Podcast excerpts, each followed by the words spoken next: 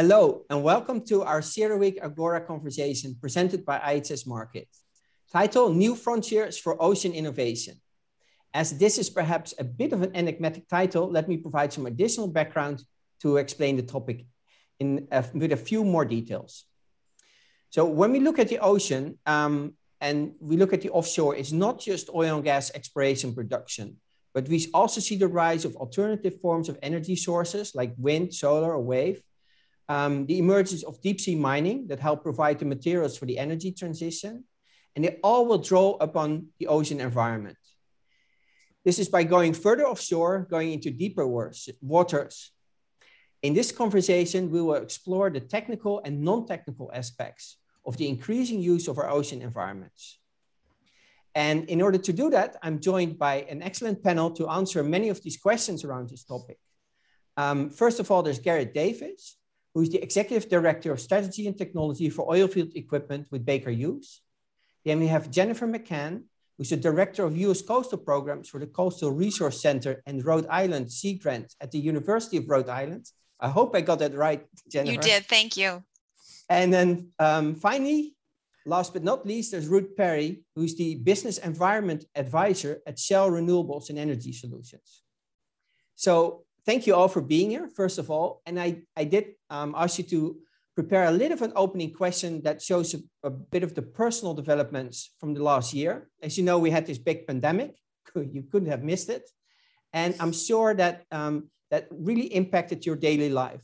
And apart from working remotely, not being able to interact with your direct colleagues and being perhaps locked up in your home like we have here in the Netherlands um, for um, almost a year, Um, what was the impact on your personal life? And Ruth, I want to start with you. Great, thank you. And thank you for the opportunity to join the conversation today. Um, Shell's purpose is to power progress together by providing more and cleaner energy solutions, including energy solutions that are extracted from our oceans.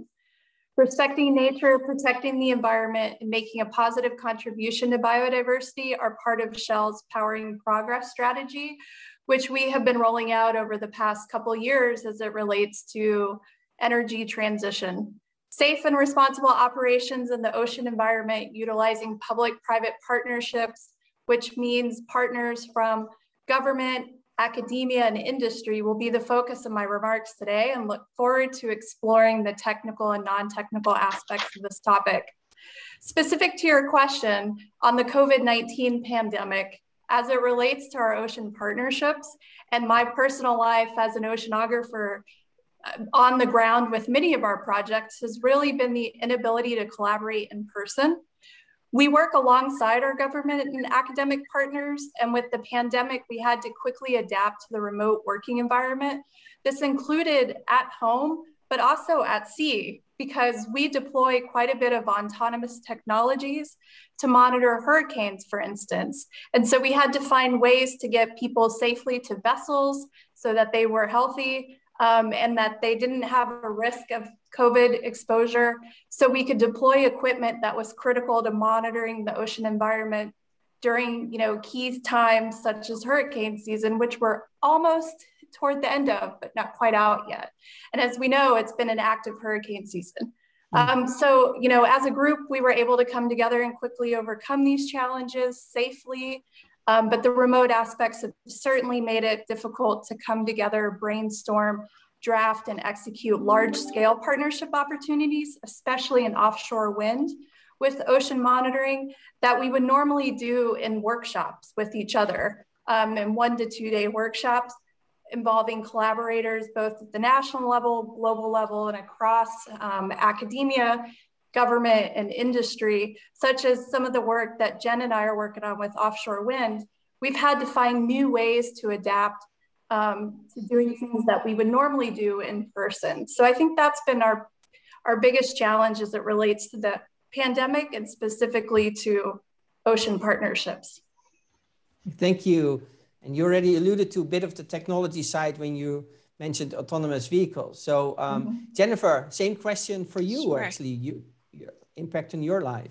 Great. Thank you, Oscar. And um, thanks for this opportunity. I really appreciate it. So yeah, so I'm um, here at the University of Rhode Island. We're having a nor'easter today. And uh, when people ask me what we do here at U R I and Rhode Island Sea Grant, is our job is to work with Um, our coastal and ocean stakeholders, whether they be the fishing community, the offshore wind energy community, um, municipalities, um, government at all levels, to make our coasts and oceans a better place to live, work, and play.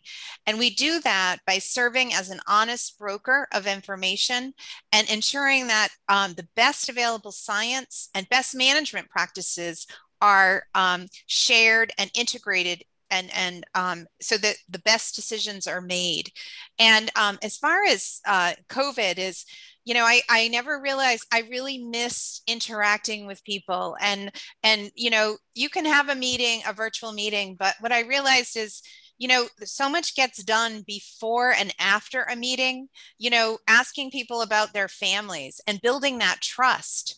Um, that's really necessary as we're innovating and finding these difficult solutions to these critical problems that we're facing. Um, so that was a challenge for me.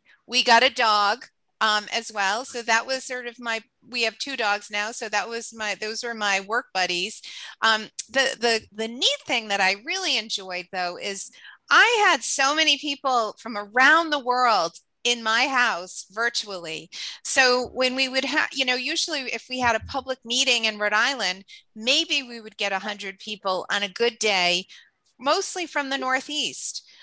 Um, we were organizing webinars all the time, bringing in international experts, people from the Netherlands or Germany or Japan to talk about um, to talk with our, whether it be our local communities or fishermen, and, and we were able to have these interactive conversations virtually. Again, it wasn't in person, but we were able to sort of share expertise globally and, um, and learn from, um, from people around the world on these critical issues. So that was a positive. We had, we interacted with thousands of people over the past couple of years, whereas on a normal year, it may have been hundreds. So um, to some degree, that was a positive um, aspect of it. But again, you can't, I, I really miss interacting with people and really connecting um, and, and moving things forward in that way.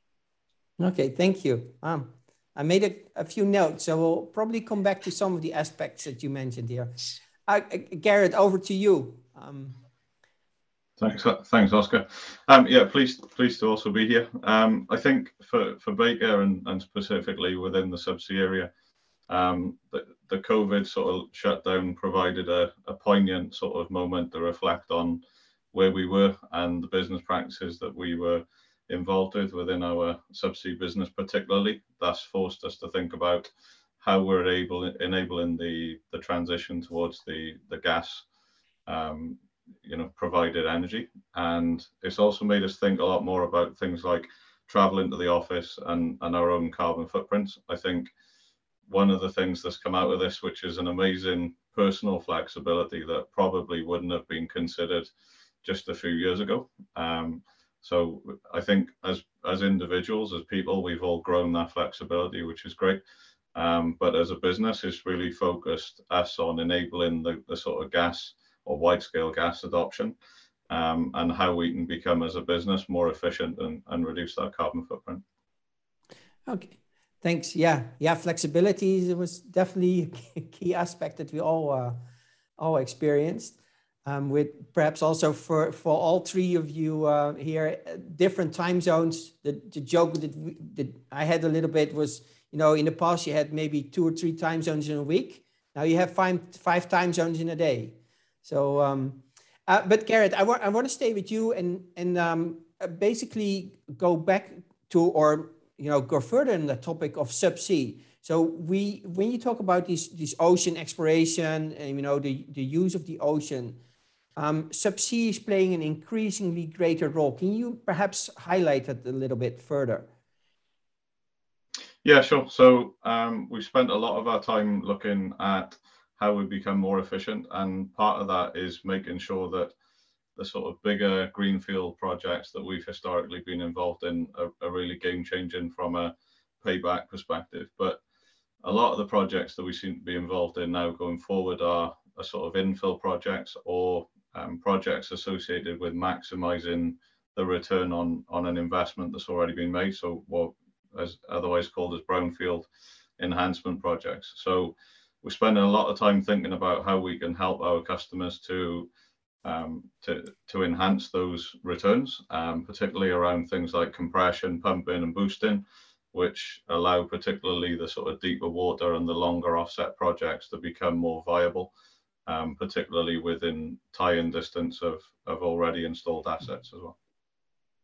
Okay, thanks. And and then, Ruth, I want to move over to you as, you know, as, as a leading operator in this domain, but also expanding into the You know, the, the new energies, let's call them that, and, you know, we mentioned solar, wind, uh, and also what you call them, by the way.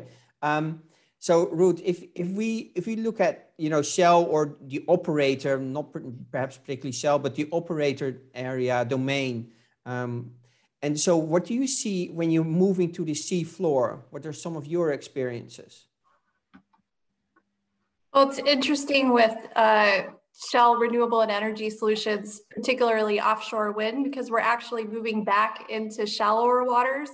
So, you know, Shell Gulf of Mexico, um, a few years ago, had our fortieth year anniversary of working in the deep and ultra deep Gulf of Mexico. And offshore wind is actually working in thirty to sixty meters of water. So we're moving, you know, back in for offshore wind, but eventually that's going to move offshore as well into the deeper waters with floating technologies, which are being looked at in both the Gulf of Mexico, California, and the East Coast, such as Maine. And so we're gonna see that progression of technology, and that's really exciting for us as an engineering company as well, um, because we really pioneered uh, deep water exploration and production for oil and gas, and we see a leading role as well for the offshore wind industry.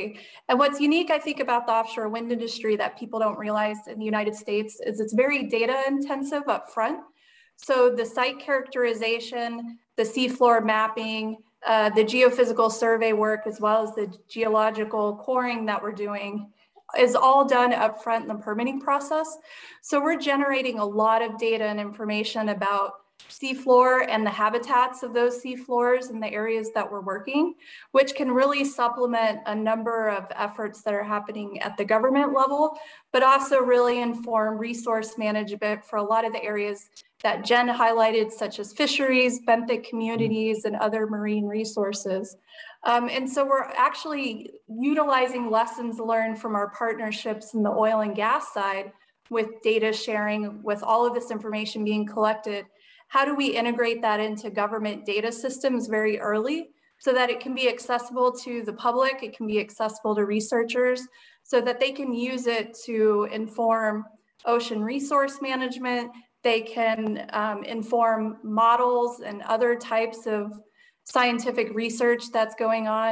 And so we're really trying to establish this kind of two-way street between our efforts working in the ocean and our partners' efforts as well, so that we really understand uh, the environments that we're operating in.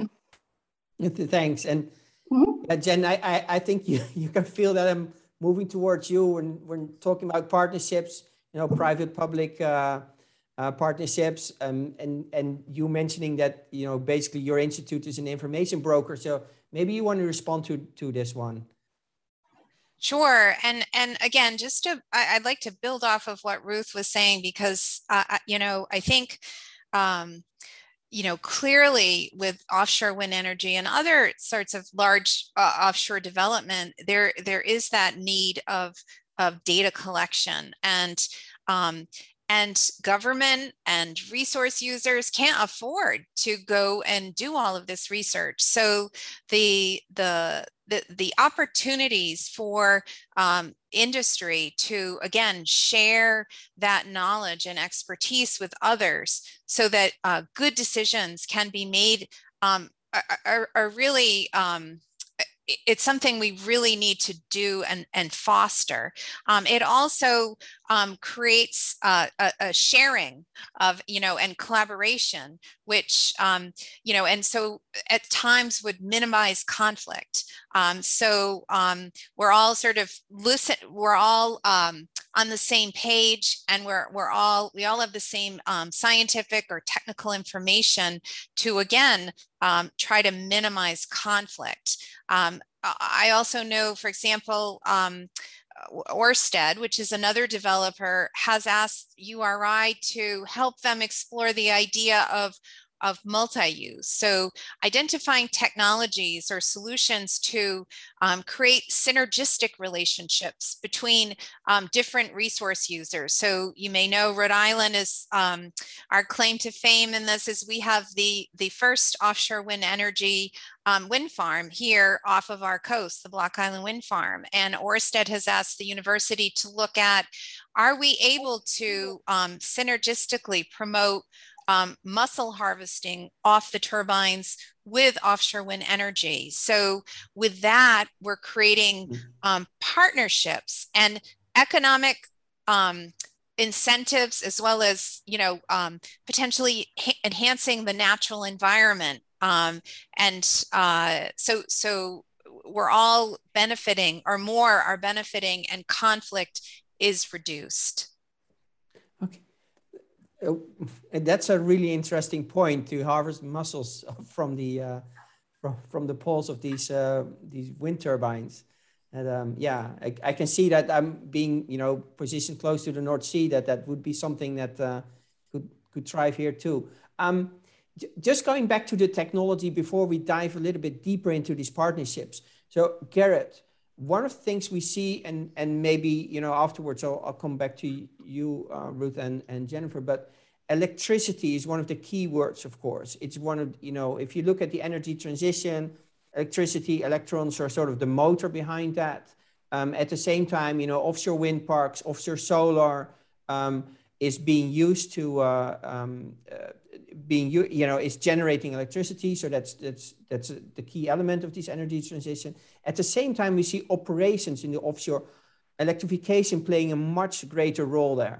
Um, Gareth, do you want to highlight a bit how that's, you know, when you look at your work at Baker Hughes, how that's changing basic, perhaps the, the way you operate?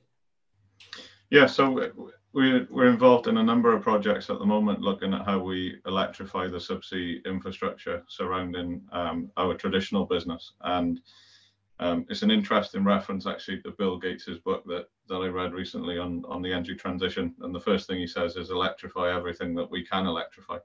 Um, it, it's an interesting sort of dichotomy when you look at electrification of, of subsea oil and gas generating assets effectively. But I think the point is is pretty sound anyway.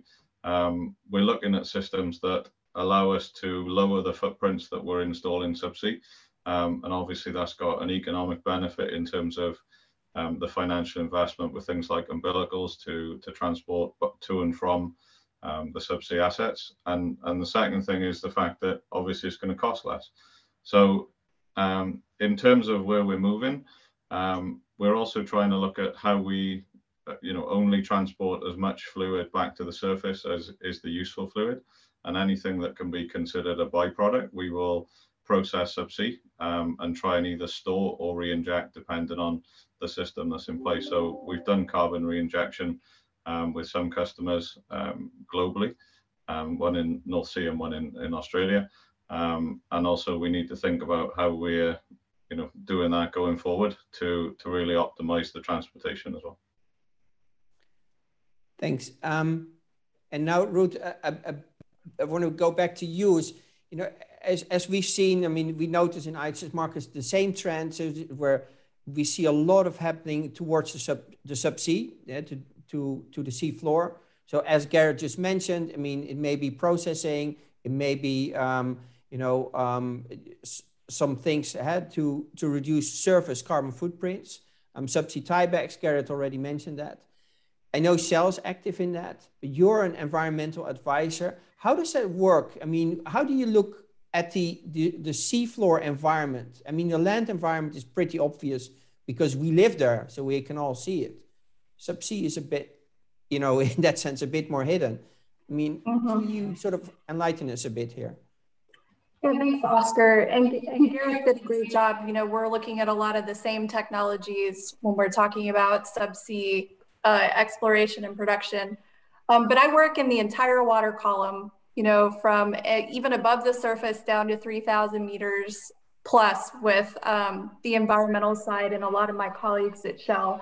And so we're really having to help our businesses understand what potential communities may be down there, what species may be around our operations, and how can we minimize any risk to those species and habitats from our operations.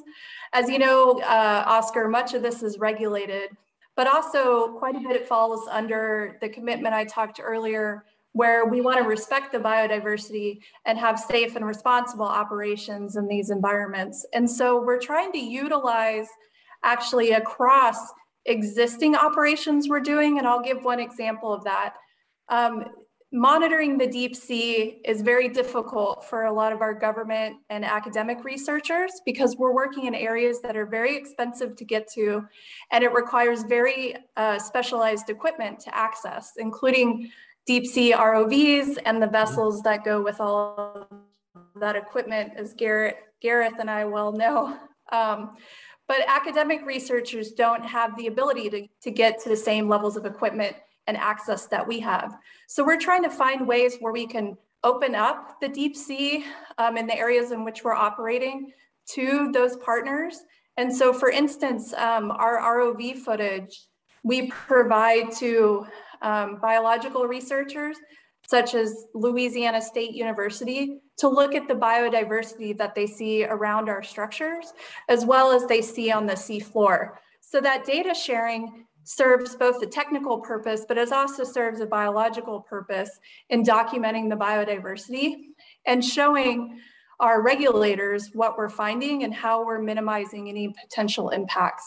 And so it's kind of, it's finding that dual purpose to the data sharing where we can um, both ensure that our operations are safe to the habitats and species that we're, um, that are in the area where we may be working, providing that data to researchers so that they can better understand and document what's in those environments. And then that all comes full circle back into the resource management of sensitive areas and habitats and species. And so we really see it as this kind of connectivity where we have to be able and be willing to share the data and information because that makes better, well-informed decisions, both from a technical side, from the company perspective, but also as a government regulator and a resource manager, having access to information that they otherwise wouldn't have. Has, we have seen results in positive Uh, decision making around all sides. So that's kind of one example. There's certainly many others. Um, and as technology evolves in our company, we're bringing in more of our academic researchers to either help us enable those technologies or to find other ways that we can utilize those technologies to supplement our environmental work as well. Ah, that's a pretty clear answer. And it also is a nice introduction to my question to Jennifer, namely, is this the future where, you know, if we're moving into this much more hostile, much more inaccessible environment, that these partnerships or where, you know, in this case, you know, uh, Shell provides the environmental, let's say, infrastructure in the form of, you know, autonomous underwater vehicles or R O Vs, you know, remotely operated vehicles for the less technical experts in the audience. Um, Is that, is that the way forward, these partnerships, and basically um, because it is such an inaccessible environment? It's, it's really necessary. And uh, for an, another example, so in Rhode Island, we have a, one of our, our largest uh, blue economy sectors is the defense industry.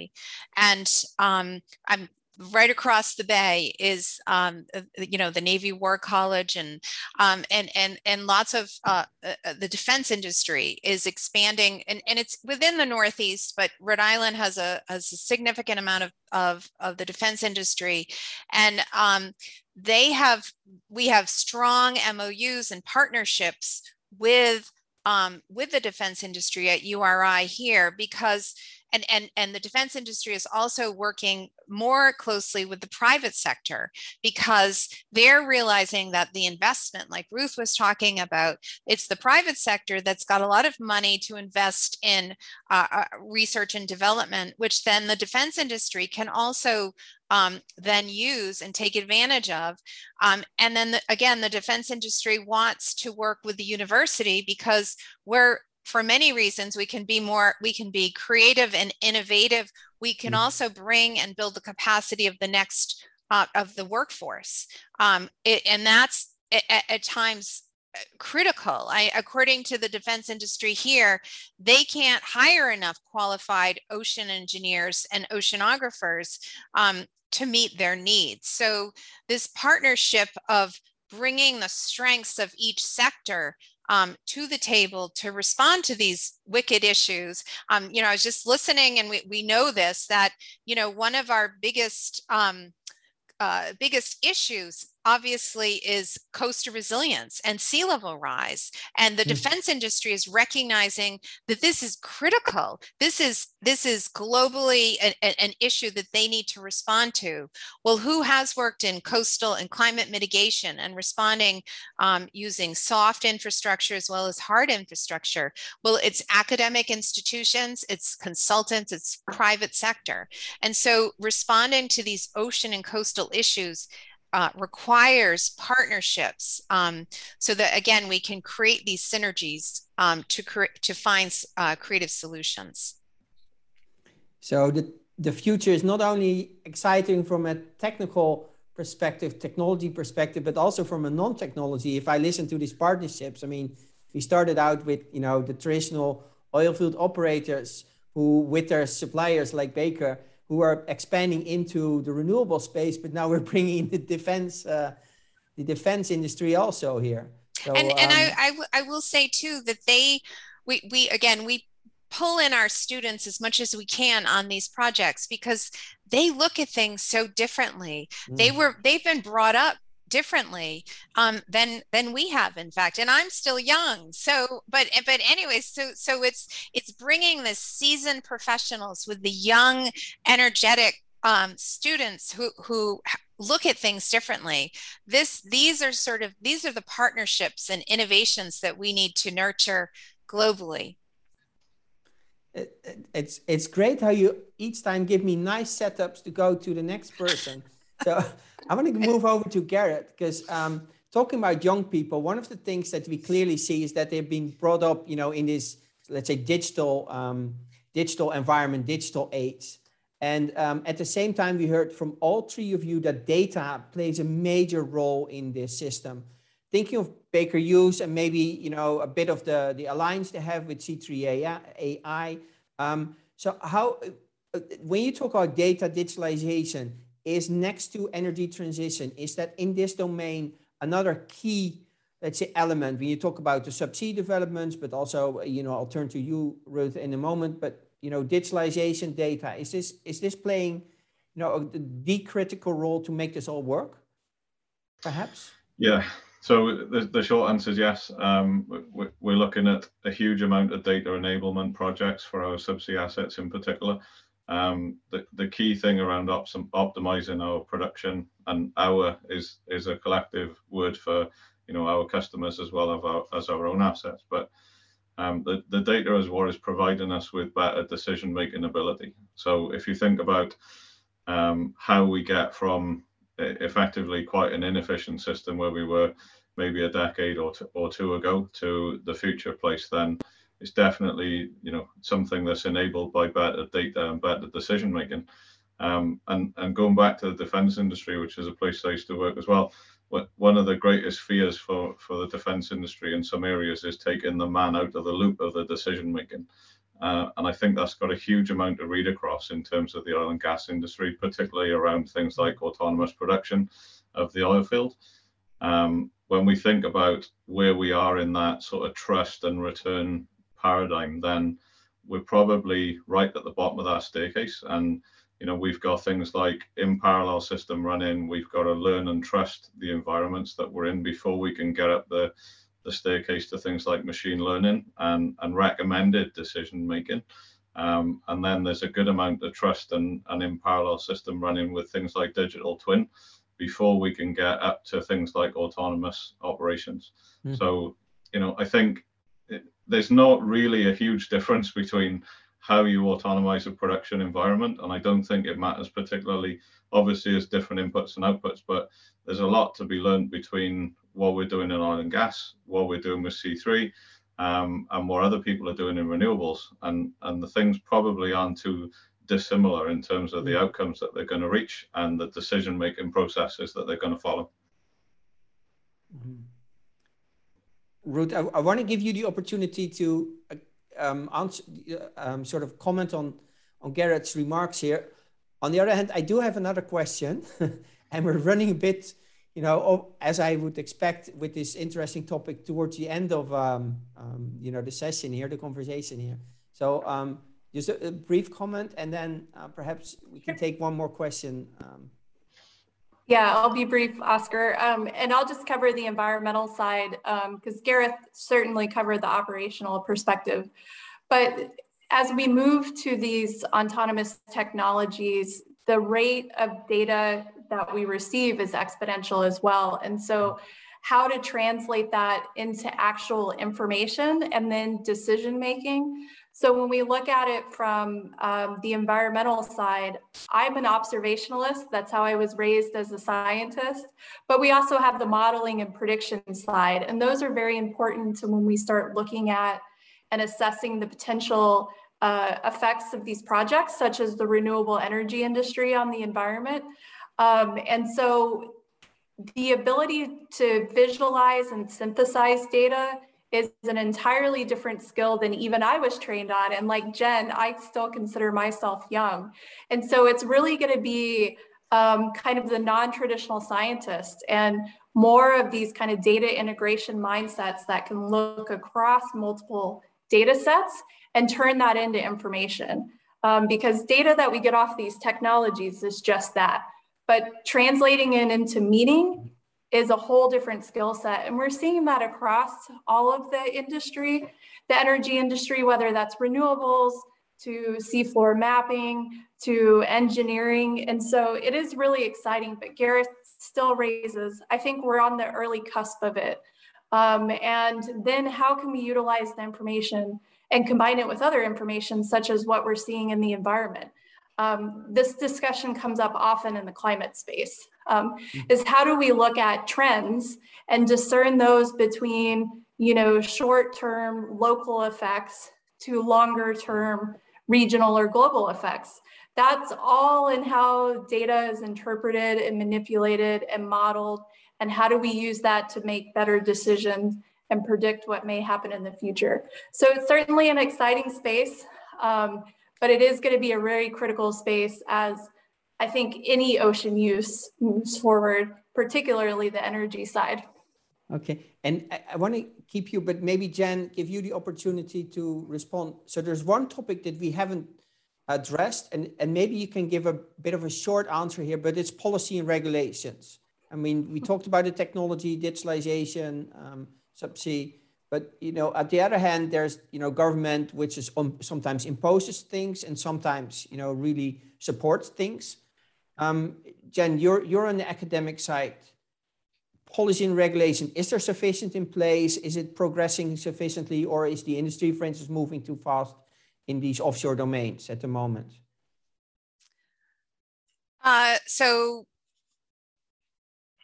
That's a that's a long question, but I, I guess just very briefly, I would encourage our regulatory system to promote more um, multi-use, more synergistic relationships. Right now, my understanding is if you want to, um, you know, if you want to uh, offshore wind energy and aquaculture, Uh, at the same time, you need two permits and it's two processes. For example, my understanding in the Netherlands, it's different, that the government is actually promoting multi-use and synergistic mm. relationships. Um, so, so it's not, I'm not suggesting something that's, that's, that's not real.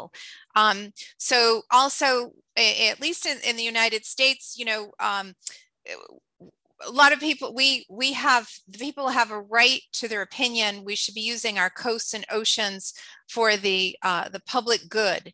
And um, we have a public trust doctrine, which which supports that. And, you know, that includes, um, and, and so we need to make sure that um, people who are part of the conversation, the decision making, you know, have are informed and also have an opportunity to share their own expertise and their knowledge, um, whether it be the tribes who, um, you know, look at things um, from a different perspective. And that's why um, U R I does a lot of work with paleocultural landscaping and, and bringing anthropologists and tribal mm. representatives to understand what are the changes so that we can make better decisions for the future. Um, so I would say, uh, again, that our regula- regulation, our policy should encourage more synergist, synergy, you know, smart growth on the water, basically. We do it on land. Let's try to do it in the water. It's a very crowded place. And also to really um, um, fund technologies um, so that we are minimizing the effects of this um, future development on not only our wildlife, but also um, existing activities. Could we invest in um, different gear types and, um, and, and fishing vessels, for example, or navigational structures so that fishing can happen, can take place more safely in the growing offshore wind energy um, industry? Could we promote aquaculture in a way that is economically valuable? I don't have these answers, but I do know that we need to take time and think about these things so that um, decisions are being, you know, that offshore renewable energy or future efforts are really in the long term responding to um, the needs of, of everyone. Okay, thanks. Yeah, it's, it's great that we could touch on this topic. I'm sure it will be continued in the actual CERAWeek conference. Um, I'm about to round off here, but I want to give you, starting with Gareth, one final question. You only get like ten words or, or maybe fifteen to answer. We're a bit stressed for time here. But, and the key question that I, I, I always like to ask, you know, if we would look five or ten years back, what would be the, the sort of game-changing breakthrough technology that we think, oh, that really changed it, this, this, you know, looking at these offshore environments? Gareth, if you have uh, to pick one. I think it was still in its infancy at the time, but I think electrification is the thing that, you know, looking from a ten-year perspective, looking forward, it would be electrification. Okay, great. Ruth, um, I'm going to go with autonomous surface and subsurface vehicles that have integrated monitoring, both from the engineering and development all the way to the environmental side. I think that started on the cusp five to ten years ago, and partnerships will help us to scale those um, and utilize those technologies. Okay, thanks. Great. So we have electrification, autonomous vehicles, and Jennifer, for you, the last uh, opportunity to answer here. So I'm going to say a non-technological thing. I think we need to make sure that people are still, and, and knowledge, local knowledge is part of it. You know, in the past, it's been part of the decision-making process, and it needs to be um, part of the, of the decision-making process and integrated in all aspects of science. Okay. Um, I Thank you. With that, I think we're um, we're definitely over the over our time, but um, it's been a great conversation. So thank you all very much. Um, and this has been a CERAWeek Agora conversation. Thank you for the audience for joining us today, and we look forward to um, seeing you all in person at CERAWeek twenty twenty-two, which is in March in Houston. So thank you, and um, stay safe. Thank you. Thank you.